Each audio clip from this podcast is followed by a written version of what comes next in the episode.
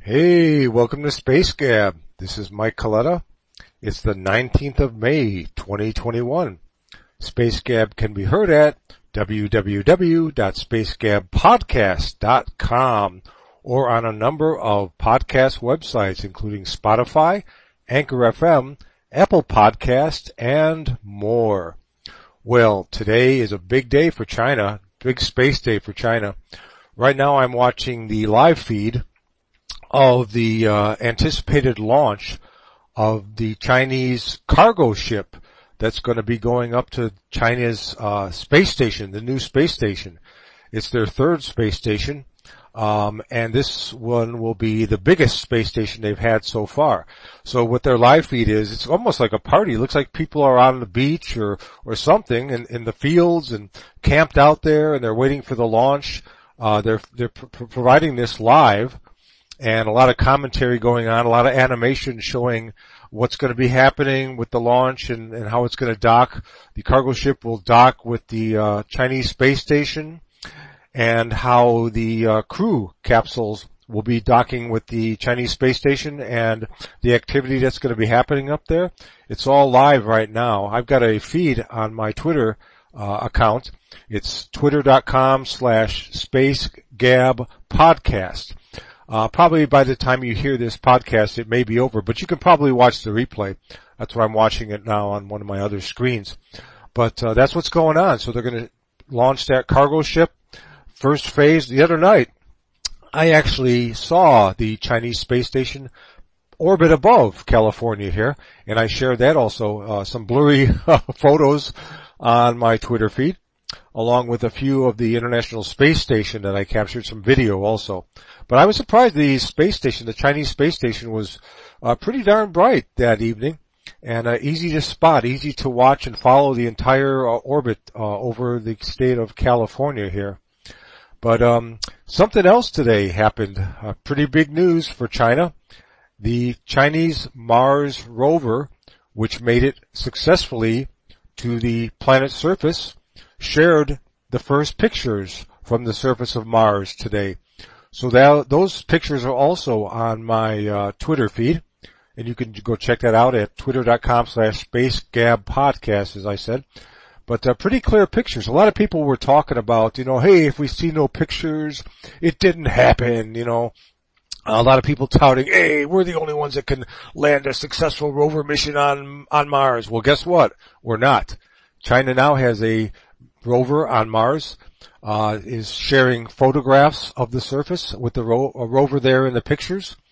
And uh, soon, they said that soon it will be rolling off. The rover will be rolling off the landing craft that uh, made it to the surface of Mars, and that'll be shared. So a lot of people were worried that the Chinese uh, space agency and Chinese media wasn't going to share as much information as they did uh, what they as they did with their space stations, their first two space stations.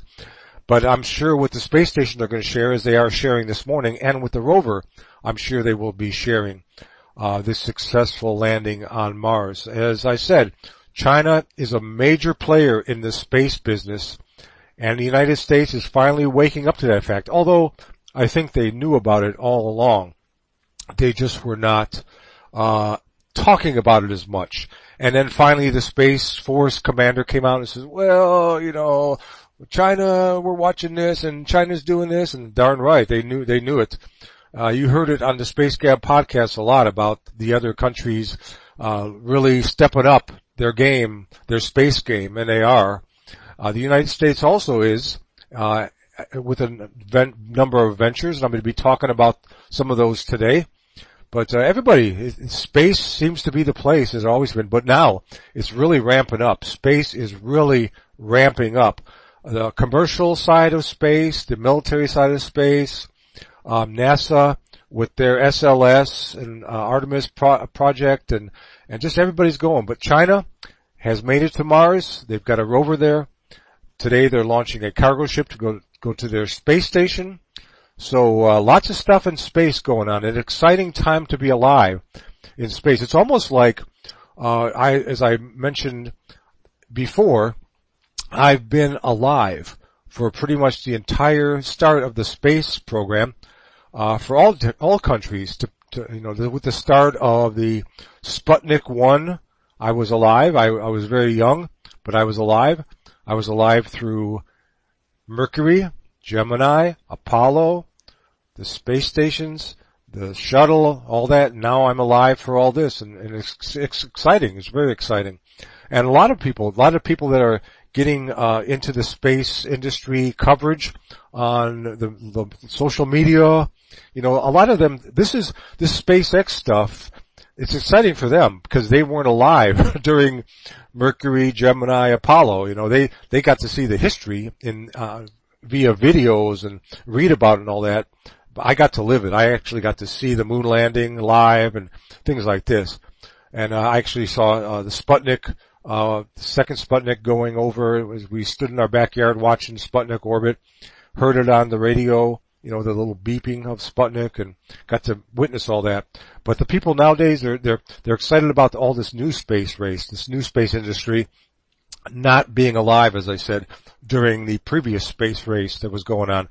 So people are getting excited. Uh, a lot of people, I you know see the people right now live on the Chinese TV uh, station, you know, celebrating and waiting for the launch of their cargo ship.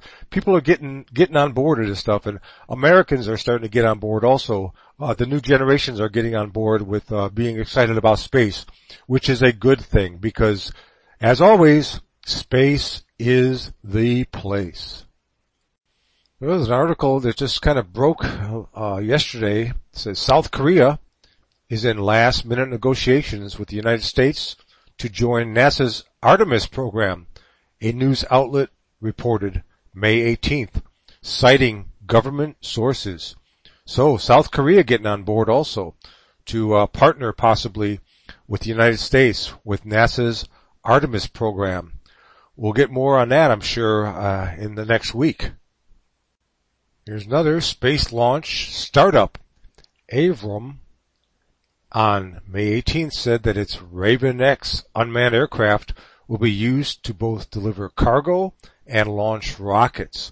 Pending approval from the federal company on May 4th received a patent for an adaptive autonomous aircraft system with modular payload systems, a technology that would allow Ravn X to be converted from a space launcher to a cargo delivery aircraft and vice versa.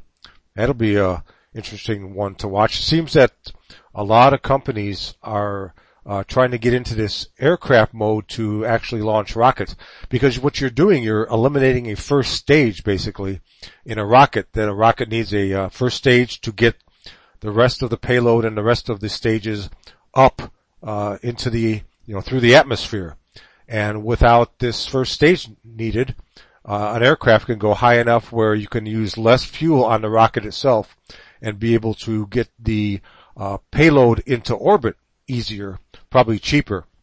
So these companies are uh, hoping that uh, providers of satellites and things will be wanting to get a cheaper way to get their cargo or their payloads into orbit. So uh, here's another company going to get on this bandwagon. We'll wait and see what happens on this venture. Looks like they're going to be having a mega satellite manufacturing facility in Denver.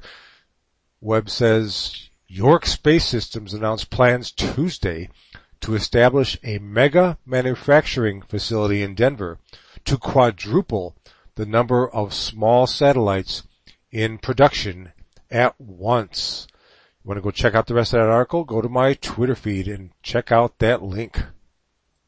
Well, Rocket Lab attempted to launch their Electron rocket uh, with a couple of satellites as the payload, and all was going well. First stage uh, worked, and uh, they had main engine cut off of that stage, and then went for separation as the live feed was showing and the second stage attempted to ignite. You could see it attempting to ignite, but then nothing. It's, it, it went dim. Uh, no more flames, no nothing. and uh, then we found out that the uh, Rocket Lab Electron rocket second stage had not completed and sent its payloads to orbit.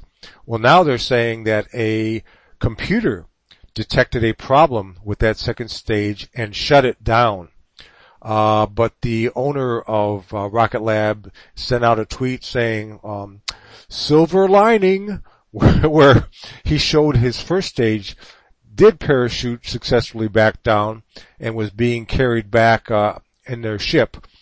Silver lining were the words he chose to use, but I don't think it was much of a silver lining for the payload uh, owners the satellites that were lost that never made it to orbit because of the Rocket Lab Electron rocket second stage being shut down by the computer when it detected a problem. But silver lining, the first stage they got it back to be used again. Uh, don't know what's going to be happening with the paybacks. Uh, if there's insurance involved with uh, the loss of the satellites or how that works. But I'm sure there's some articles on that uh, talking about it. But uh, there was a failed attempt at a launch with the latest Rocket Lab Electron rocket, and you could clearly see in their video the stage two shutting down and going dark. And pretty much their feed went dark at the same time. Uh, data blackout basically. They don't want to talk about things like that, you know. Silver lining! The first stage made it back though. We'll see what happens with if there's a silver lining for the next payload operators, the owners of the next satellites that Rocket Lab attempts to send up, if it will be a silver lining for them with a successful orbit. And I'm sure they're going to be checking into this problem that was detected on their second stage that the computer shut down, find out what happened, and we probably will hear some of it, but maybe not all of it. We'll just wait and see. Yesterday, the United Launch Alliance, ULA, successfully launched with an Atlas V rocket, a SBIRS satellite payload, space-based infrared satellite. It's a surveillance satellite uh, for the military, and that payload uh, was successfully put into orbit. That was their second attempt. The previous day they attempted, um, but they had some kind of issues, and so they waited one day but the SBIRS uh, payload is now in orbit. Uh, and there is more on that actual payload. I have a link uh, with Spaceflight Now uh, story. You can go check it out on my Twitter feed, twitter.com slash spacegab Check on that, and you can read much more about that uh, $1 billion satellite that's used to support the U.S. military's missile defense system. Uh, check that one out. It's kind of interesting, an interesting read. Well, I guess a former Space Force commander. He was a Space Force commander before he said what he said and wrote what he wrote, but he was a Space Force commander until he wrote this book and he came on air on some podcast, I guess, and after the podcast, now he's on a lot of the different stories, on a lot of the media shows. I saw him on Fox News and he was basically saying that the government was, uh, given videos that said that um, the country was inherently evil, uh, that the United States was formed before 1776, and that um, we are inherently a very evil people, that uh, whites are inherently evil. And he said that this video, they were forced, all um, service people are forced to watch this video is what he was saying. So uh, they're saying no. Fox said that they went and looked at uh, the video, and none of that was mentioned in there. But you know, and uh, I don't know which video he saw or if others saw it or whatever. But all I know is he he spoke up, and now he's not a Space Force commander anymore. So, and he does have a book uh, that he talks about uh, this this type of things that's going on in the government, I guess.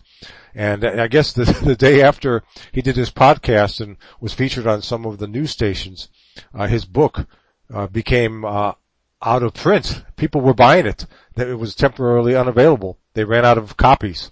So um, I don't know what what happened with this, but all I know is the Space Force commander is no longer uh, the Space Force commander. You can go check that link out on the Twitter feed too if you want to read more about that and uh, information about what's coming out about his his claims and all that. Well, I saw another article. Uh, actually, NASA SLS tweeted this out. Uh, by placing radio telescopes and wire mesh dishes inside craters on the far side of the moon, researchers could conduct unprecedented studies to peer into the makings of the early universe. And I talked about this on a previous podcast. I talked about the space uh, radio telescopes on the moon and all this on the far side. And there's a whole bunch of craters on that uh, far side of the moon to choose from. Well, those craters were made by uh, meteorites, meteors smashing into the moon, and it still happens, you know, today. And so my question was, and I'm sure others were, um, if we're going to put big old wire mesh dishes inside craters uh, on on the far side of the moon, what are the chances of those wire mesh dish radio telescopes being smashed to smithereens again by uh, impacts being uh, hit on you know the, the hits on the moon. So that's something you know. What I mean, we've got to get up there first.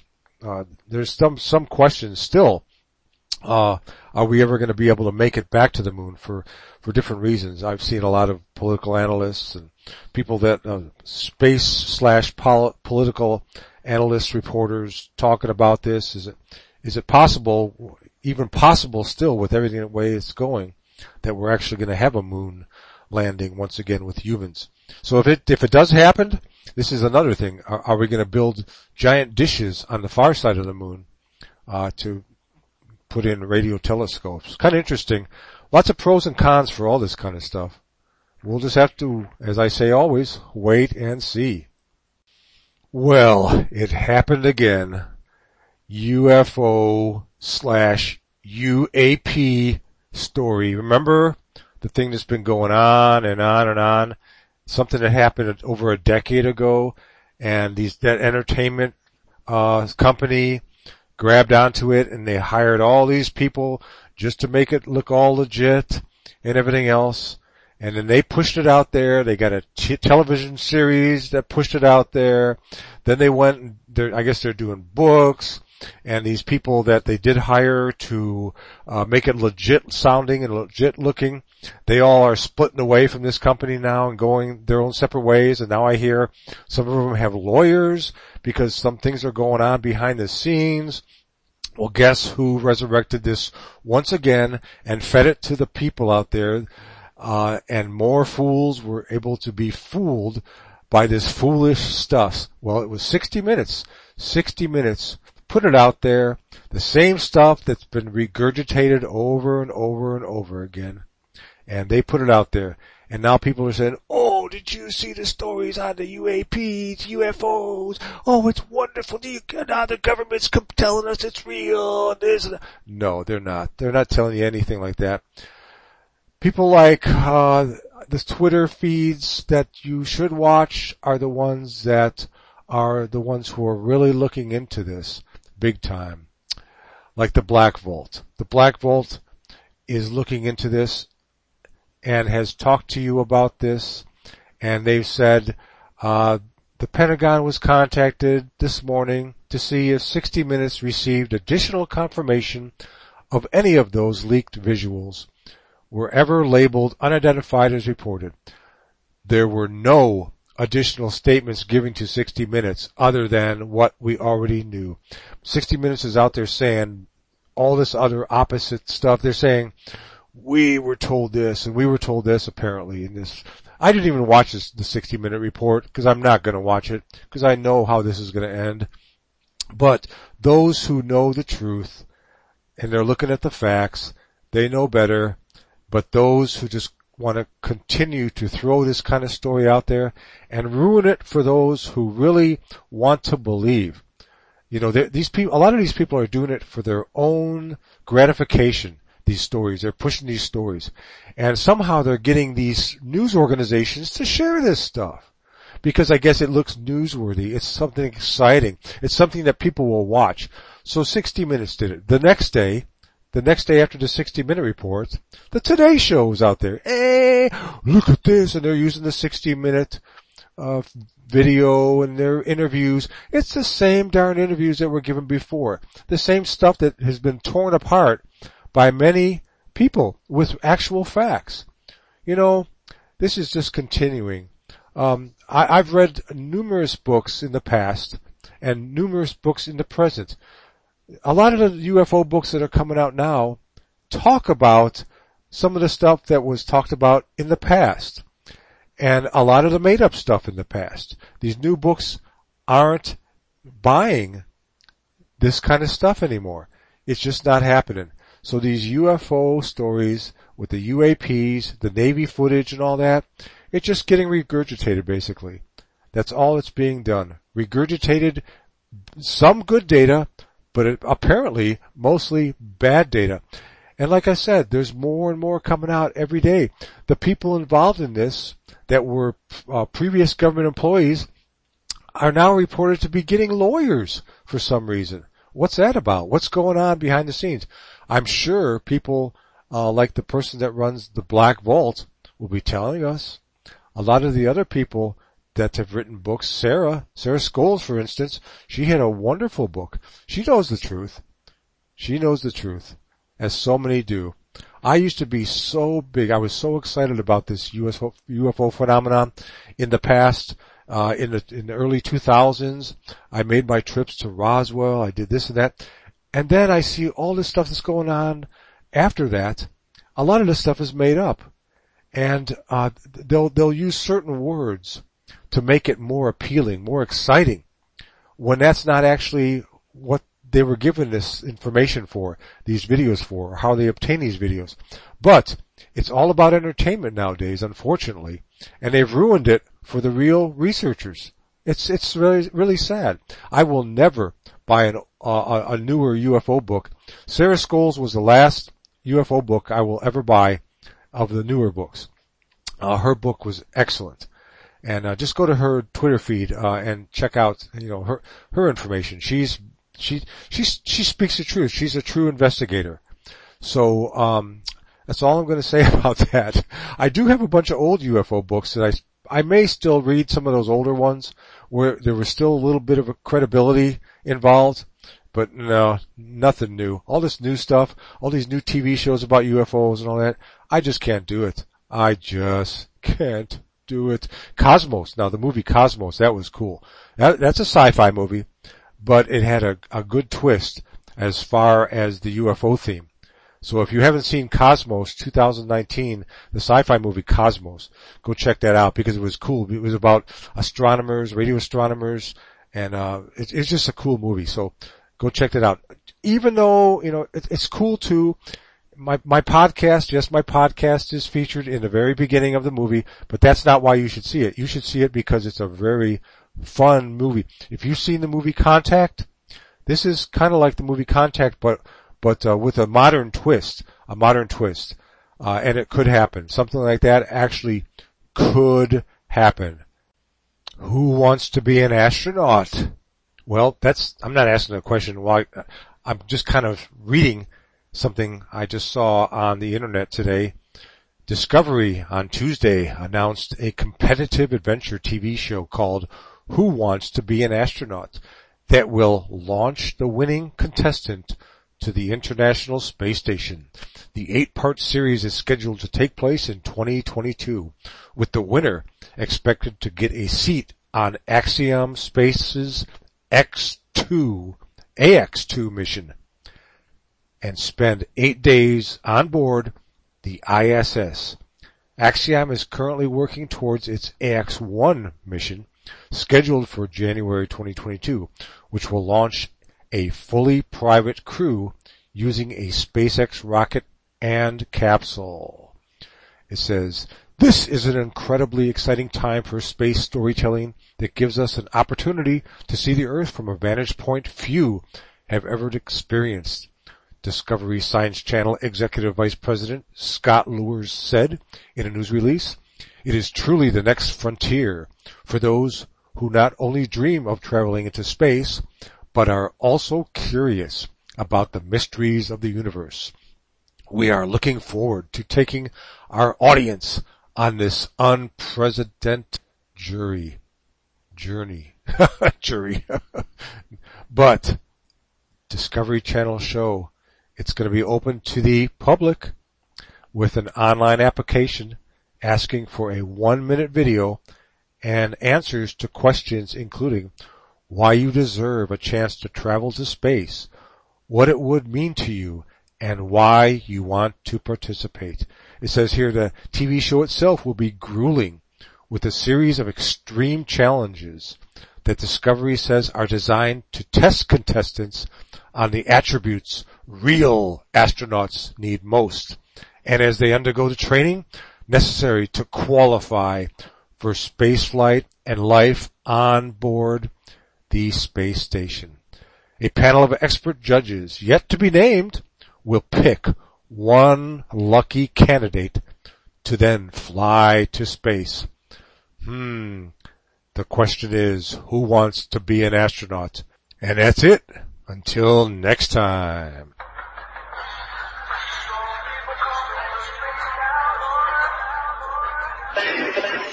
appliances. Manufacturers.